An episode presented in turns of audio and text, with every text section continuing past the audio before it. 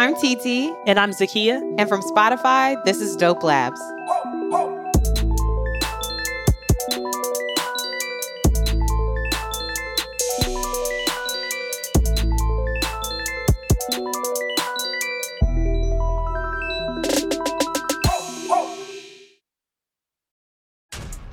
This episode is brought to you by Essentia. A better you starts with better hydration. Essentia is on a mission to inspire people to do what matters most. Their proprietary ionization process transforms water from any source into ionized alkaline water, providing water that's 99.9% pure with a pH of 9.5 or higher. Essentia overachieving H2O, the number one ionized alkaline water. Shop now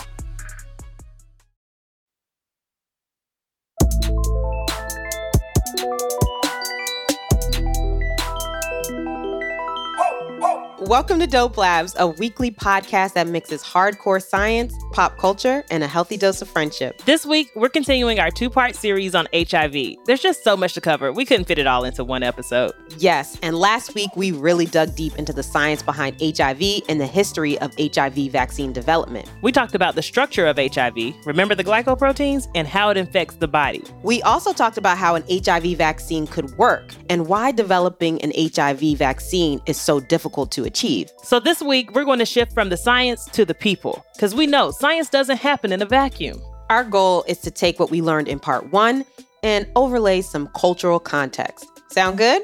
Let's get into the recitation.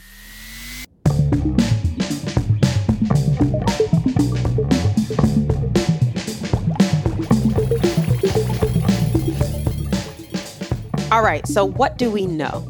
Let's unpack the thing that we always say, which is that science doesn't happen in a vacuum. There are factors that determine whether or not something is science worthy or research worthy, and you have to consider what's the climate, what's the political or social climate. Is it even seen as urgent? It also depends on if a certain demographic is affected by certain diseases. Right. Also, beyond just who's affected, is there stigma around even working on these things? Is there any type of health risk? What's understood exactly. or not understood at the time where we're trying to make discovery? Right. And there's also scientific communication that is a branch off of the science. So it's when the science is being done, when the research and development is being done, how it's communicated to the population, if at all. Mhm. That's a very good point. So these are all really vague, and I think that takes us right into what we want to know. We want to know the specifics around this. Yeah, which communities are affected the most by HIV and has it changed over time?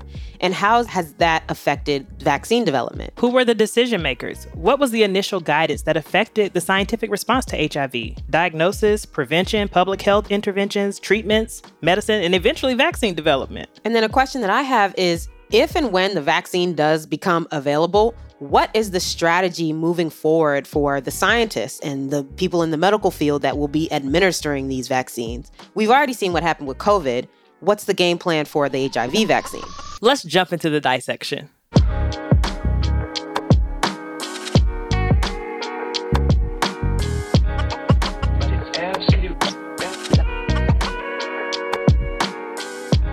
All know Christine, Dr. Daniels, by now. Christine recently finished her postdoc at Duke University, where she worked on developing and testing new or novel vaccine candidates. One of the reasons we really wanted to talk to Christine for this series is because of her unique background. She's not just focused on the biology of a vaccine. My background from undergrad is actually medical anthropology. I'm always interested in how the cultural lens impacts the way people experience and treat disease. If we really want to understand the story of the HIV vaccine from all angles, we need to understand not just the science, but also the culture around HIV. So let's dive in. So, we're going to start with a little bit of history. In part one, we talked about a couple different vaccine trials that showed various levels of success. There was the first large scale phase three clinical trial of VAX 004 in 1998, but that ultimately failed.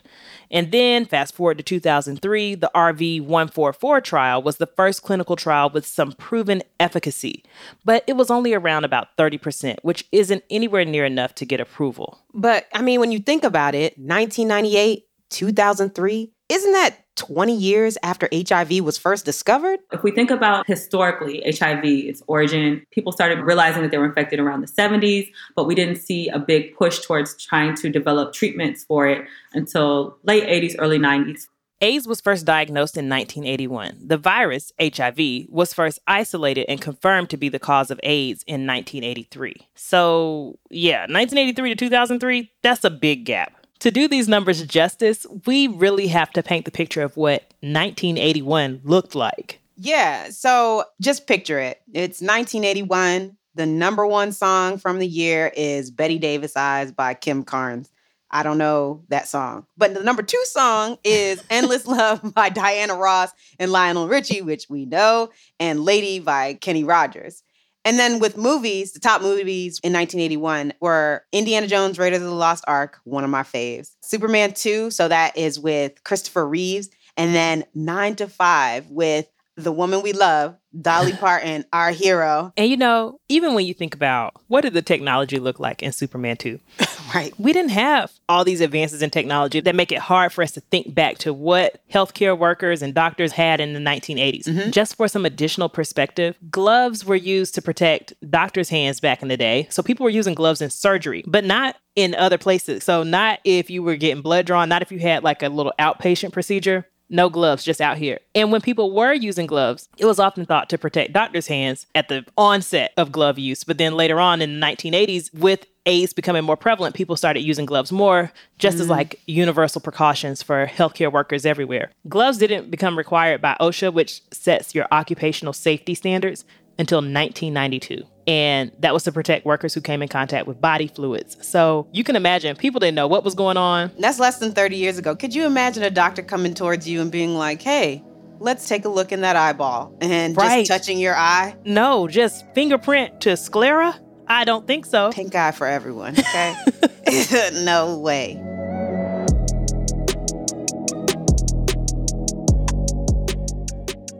In 1981, the population in the US who tested positive for HIV was estimated to be 93% male and 56% white. 63% of positive cases were transmitted via male to male sexual contact, and 25% from intravenous drug use. During this time, the stigma and discrimination against those most affected, gay people and people who injected drugs, was staggering. And so there wasn't a big political push to try to fund or direct research efforts towards addressing this problem because it wasn't affecting the dominant population. In fact, many people in positions of power allowed their own personal beliefs to affect their actions and responses to the HIV crisis. Not only politicians, but insurance companies, researchers, drug manufacturers, doctors, and support systems like folks' family and friends who believed that the specific behaviors associated with contracting HIV were inherently wrong. And because they thought they were inherently wrong, they then considered these groups undeserving of help or of maximum effort to control the spread of HIV.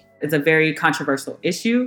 A lot of our policy is influenced by religious beliefs. A lot of people use religion as an excuse to discriminate against certain people who have behaviors or lifestyles that they don't agree with. People are, you know, I'm a Christian, so I can't support gay marriage or gay anything. And that's not in the Bible. You're using the text and interpreting it a certain way to push a certain agenda. And so it's not religion that is dictating that these groups should be ostracized. It's your interpretation of that. And your interpretation is subjective. That's a choice that people make. But also, everyone doesn't subscribe to the same religious beliefs. So mm-hmm. who's to say that one section of the population gets to make the decision for mm-hmm. everyone else? And objectively, these are human beings. We all deserve access to healthcare, secure housing, you know, the basics. The media also failed to cover the epidemic properly. During the first three years of the HIV epidemic, the New York Times only ran three stories on it and none of them made the front page. And geography was also an issue that impeded widespread education, prevention, and treatment of HIV and AIDS at the outset. Most cases were being reported in New York and California, so lawmakers in other states were reluctant to use funds on HIV that could have been spent otherwise on roads, education, or infrastructure. This sounds so much like COVID. This is that vacuum that don't exist all these different things that affect how we digest the information and how we interact with all of these new things. I mean, we yeah. just went through media, geography, religious beliefs. I mean, think about at the outset of COVID, right? Some people weren't covering it or they were saying, oh, mm-hmm. oh, this is only in China. It doesn't matter for the United States. And then exactly. even when it was in the United States, when it was affecting New York and California, California. again, our most mm-hmm. densely populated areas, mm-hmm. people in other states weren't doing the things that they needed to do, like implementing nope. mask mandates mandates or ramping up testing. And here we are Mm-hmm. seeing the exact same thing because they want to spend those dollars elsewhere. This is why it was so important for us to start out with the history of this virus because you don't know where you're going if you don't know where you came from. And history often repeats itself.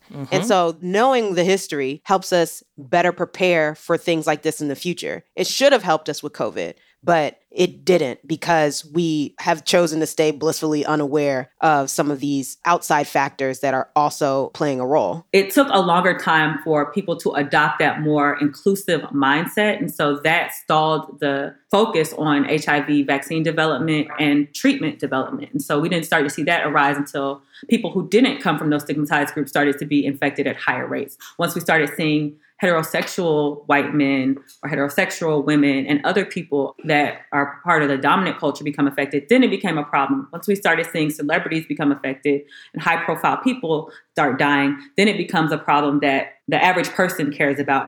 Today, approximately 1.2 million people have HIV. That's a little under half of 1% of the US population. And that percentage is disproportionately higher among marginalized groups, including sex workers, trans people, and people of color. But we also know that we have some blind spots. I think it's important to know and understand that statistics don't paint a full picture. Data is helpful to see overall trends, but most data is incomplete. Some of these statistics and the way that some of these numbers are put together, you have to take them all with a grain of salt. There's so many factors that go into how the data is collected. Do people feel comfortable with disclosing this information? Who are they asking? How are they asking? Are the questions clear? And it gets even more complicated when you start to go down into marginalized communities, Black folks, people who are living with disabilities, people in the LGBTQIA community. All of these populations, they've been excluded from so many of these conversations. It's been used to violate them in the past. Disclosing meant loss of jobs, disclosing meant social stigma. It completely changes your life. That provides a lot more context, TT, about why we see sex workers or trans people or people of color with higher rates of HIV in these slices of the population because they have higher risks. These categories aren't biological. And so when you see these things come together, it's because of social influences. And these types of gaps can potentially lead to problems where people affected the most are excluded or misrepresented in studies.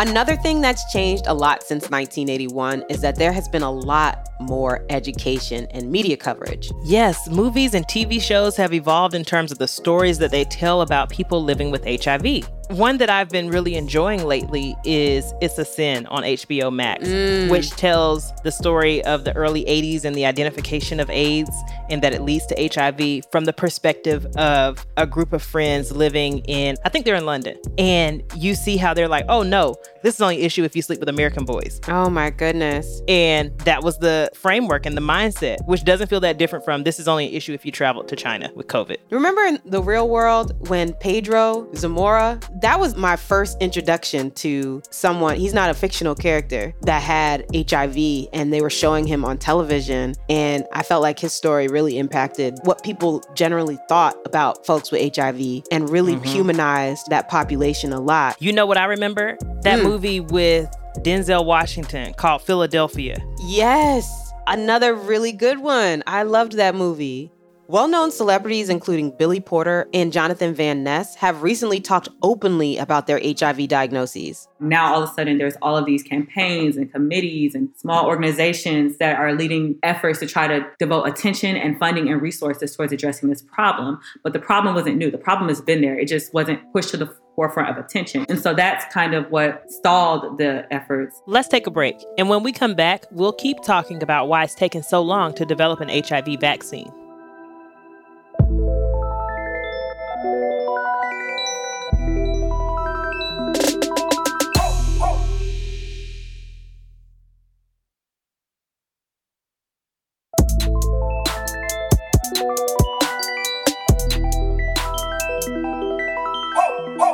Back, and we want to tell you about our lab for next week. Next week, we're celebrating the end of 2021 with our annual end of the year mixtape.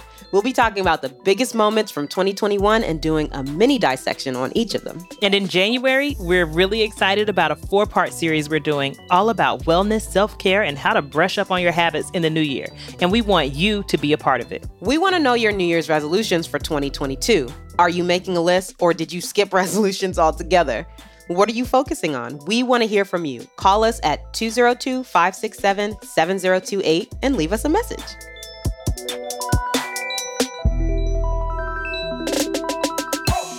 Okay, let's get back to the dissection. In the first part of the dissection, we discussed some of the social and behavioral context around who is predominantly affected by HIV. And so now it all makes sense as to why it's been an uphill battle to developing an HIV vaccine. So at the onset, you have people who feel like this isn't worth investing in, from our political leaders to big corporations. And we saw what it took for something that affected everybody for us to get things going just in 2020. Mm-hmm. Imagine also what we're talking about is 1980s science, okay? Yeah, science with acid wash jeans. Yes, okay.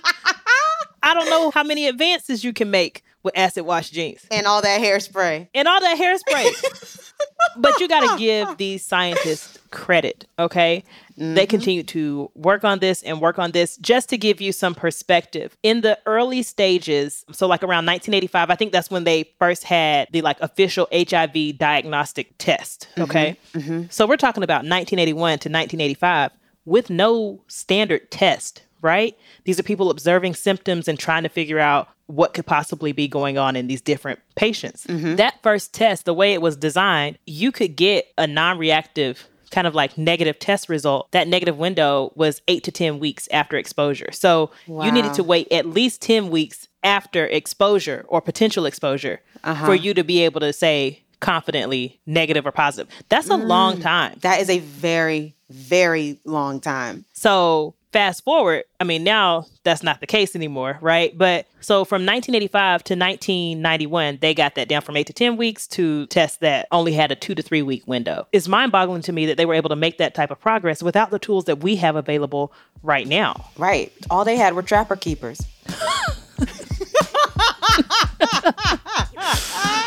you putting your lab notes in a trapper keeper? Mm-hmm.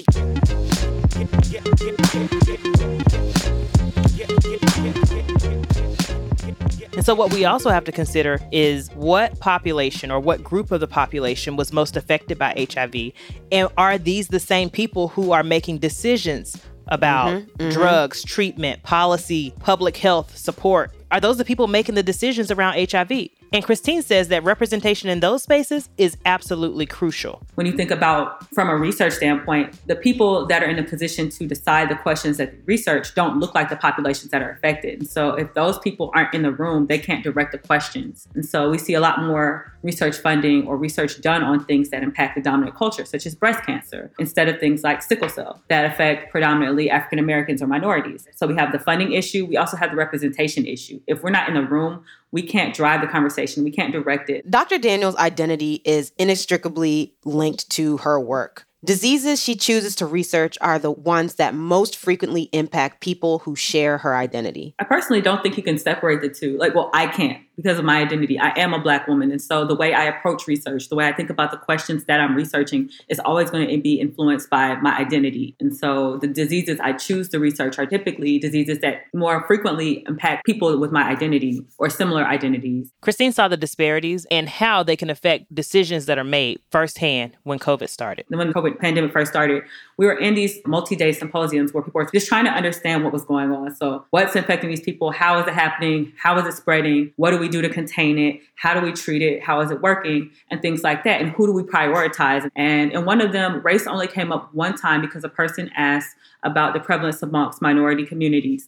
The person said that because African Americans have higher rates of obesity and hypertension, that that's why it's more prevalent amongst us and that's why we're dying because we have all these pre-existing conditions. And that was it. If you're not acknowledging the context in which people are living when talking about pre-existing conditions, you're not painting the full picture. You're not telling the whole story. Race is not a biological category. So we're talking about things like access to good healthcare, socioeconomic status, even things like your ability to social distance. Not everybody can do that. Your housing conditions or the type of job you have might make it impossible for you to do that. One thing Christine talked about that was really interesting was that disparities in representation can also lead to disparities in terms of technology and access. I worry we're developing more and more high tech technologies because we can, but we won't be able to actually benefit the people who need it the most because now it's cost prohibitive because so much money goes into developing them that now it won't be marketed at a price point that the people who needed it most, the people who it was designed for, can benefit from it. Do you have to be in a hospital to get administered this? How feasible is it for someone to go and get repetitive doses of something? I don't think that scientists think enough about who they're trying to help. And that's something that we're seeing with COVID, right? One of the things was that the vaccine had to be refrigerated mm. and which countries can afford to buy these therapies. Mm-hmm, mm-hmm. That's important. That's such a good point. I mean,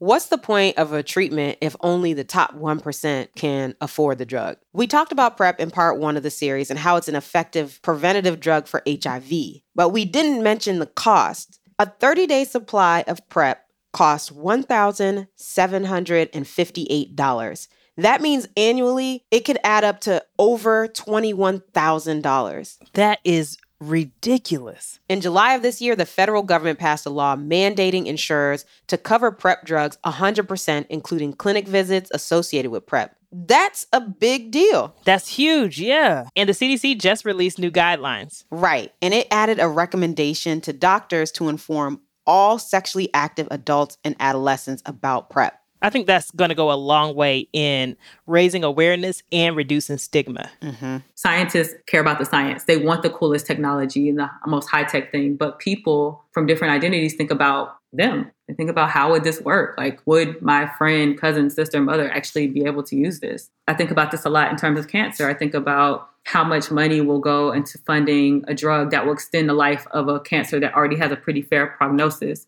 versus, you know, studying one where people have less options. When we get into conversations about race relations or the experience of people of color in America, there are some people who, while you're in that conversation, they say, Oh, I'm just playing devil's advocate. And to that, I really like to quote Quinta Brunson. And I say, Go play devil's advocate in hell. We're talking about somebody's ability to live. You know what I mean? Like, we're talking about life, someone's yes. life. We're talking about safety. We're talking about the safety of people's family, of their friends, their closest people, their loved ones, and everything like that.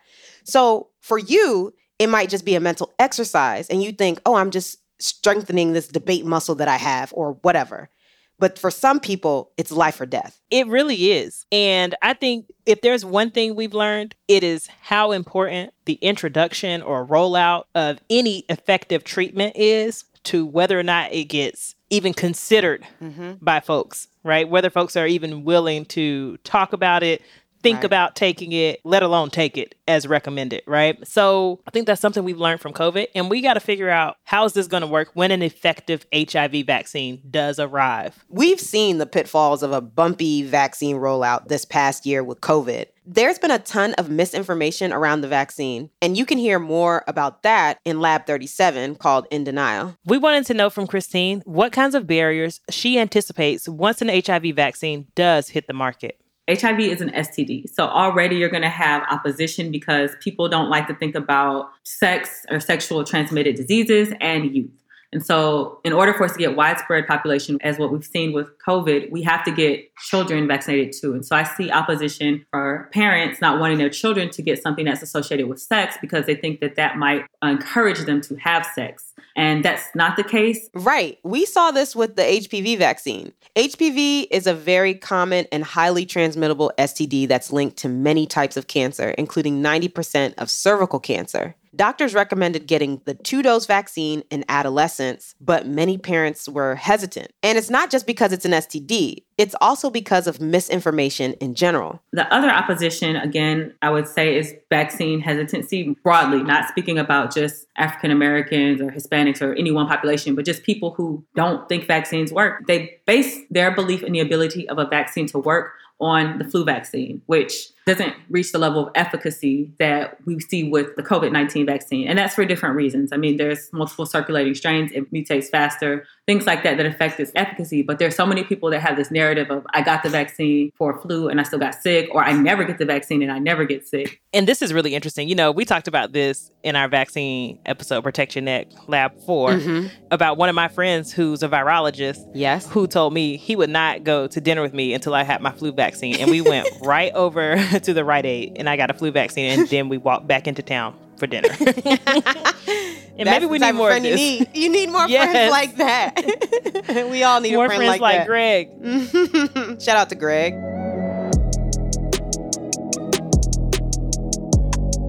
And it does feel like there have been a lot more people talking about flu shots this year. Yeah, I think people feel a lot more comfortable with getting a flu shot now that we've been in this pandemic and been away from people and masking and social distancing. I think that the folks that were not likely to get a flu vaccine are now a lot more likely to get it. You also have people from these very privileged backgrounds who have promoted this idea that they don't need to vaccinate their children because they don't know what's in it because it'll lead to autism. There's all of these false narratives and myths and misconceptions about vaccines that also creates opposition. Another point Christine made is that when it comes to this anti vax narrative, we really need to pay attention to the cultural context because some people are quick to be labeled as anti vax while others have the luxury of being labeled curious. And it's way more complicated than that. I just don't like the vaccine hesitancy narrative. I just think it's inherently problematic. It's an oversimplification of legitimate concerns that are based in history and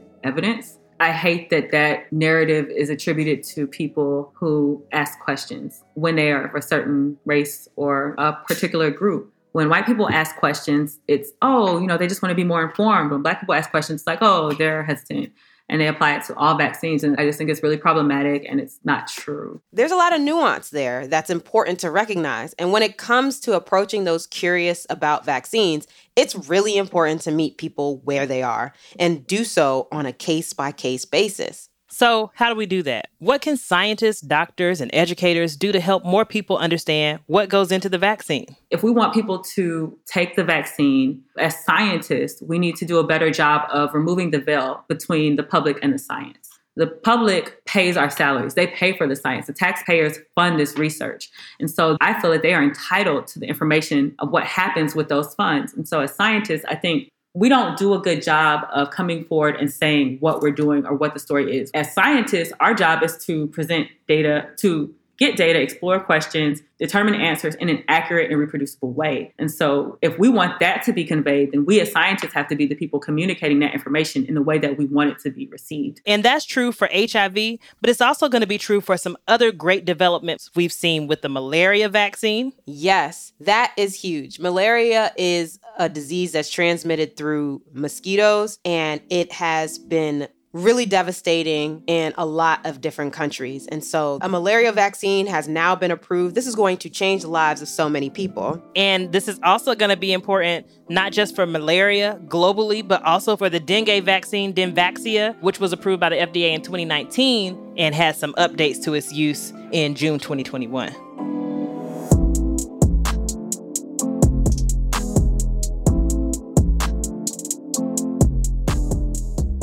I loved that we separated this into two parts because it really helped us to be able to explore all of the contextual social aspects of the HIV vaccine and the history of HIV in this country. I learned so, so much. And I think it's a great example. It would not be accurate, fair, anything mm-hmm. to tell this story that's only about glycoproteins. Mm-hmm and only about the latest platform for designing small nanoparticles. That's not the full story, you know? Mm-hmm. I think it's only right to say that the identity of the groups affected influence the response, influence how much funding gets put towards mm-hmm. prevention and public health efforts.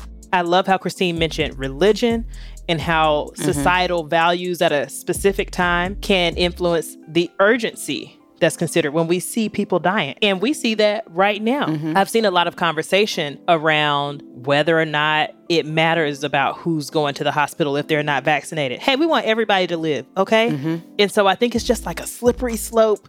Like you said, you have to know your history or else you're bound to repeat it. And I know mm-hmm. human evolution is not happening that fast, okay? We are the same people in 1980 as we are in 2020. Yes. Don't fool yourself.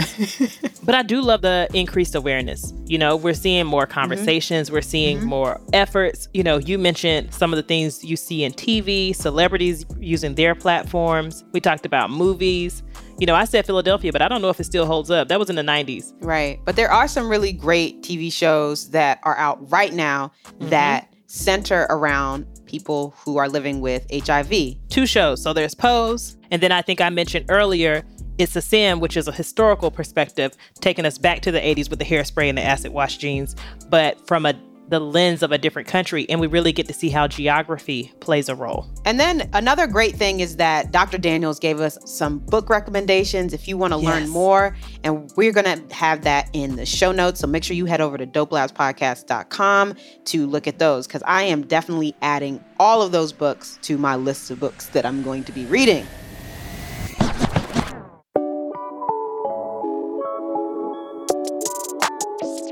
All right, it's time for one thing. Zakiya, what's your one thing? My one thing this week is Ground Truths, which is a newsletter from Dr. Eric Topol. He's a physician, but does a lot of translational medicine, and I am loving it. It's Eric Topol, so E R I C T O P O L dot substack dot com. It's COVID updates. I really like it because it's straight off the press. He's a scientist. He's looking at some of the latest stuff from other scientists, and he's just telling it like it is. Yes, pay attention to this, or no, we have to take this with a grain of salt. Like, is Omicron ominous? You know, like it's just really breaking it down. There are charts and graphs. You know, I love that. Yes. My one thing this week is masterclass. So I feel like everybody has seen an ad for masterclass at some point with, you know, some of their favorite directors or writers. And so I took the plunge and actually got a subscription to Masterclass. So it's kind of an app, but you can log it on your desktop. And they have master classes for everything from, you know, people who have been leading in their field. So on wilderness survival, filmmaking, athletes. Steph Curry has done a master class, real estate, graphic design, gardening, barbecue, and they're long because mm-hmm. they separate it into segments and it's really well put together.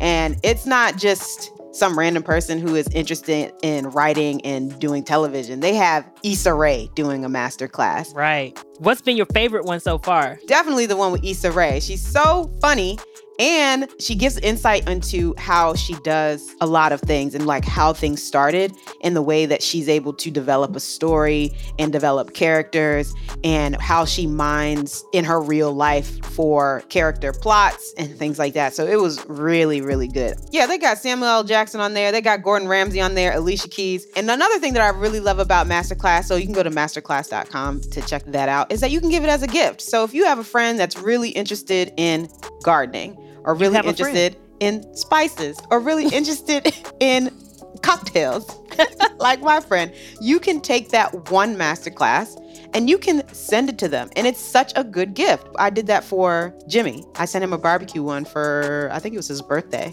last year. And it's so fun and it's such a great, thoughtful gift. So, masterclass.com. Was that a gift for Jimmy or a gift for you? Because I know how you like barbecue. It was a gift for me. Because guess what? I got ribs that weekend.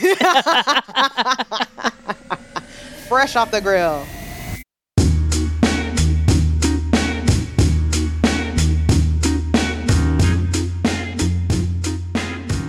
That's it for Lab 43. What did you think? Call us at 202 567 7028 and let us know. And don't forget, there's so much more for you to dig into on our website. There'll be a cheat sheet for today's lab, additional links and resources in the show notes. Plus, you can sign up for our newsletter. Check it out at dopelabspodcast.com. Special thanks to our amazing guest expert for this two part series, Dr. Christine Daniels.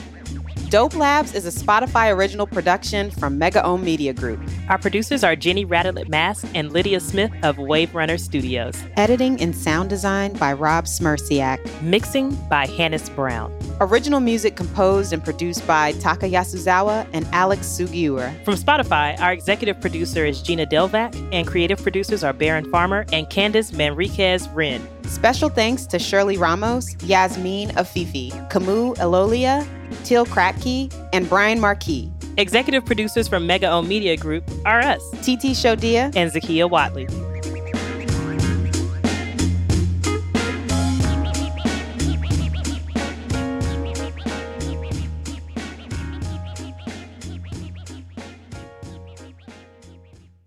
Do y'all remember that? When Bon it was so big at like Apple and Starbucks, Mm-hmm. and Bono was Bon Bono. Jovi? I see Oh, you can tell I don't know. I'm like Bono I- was on.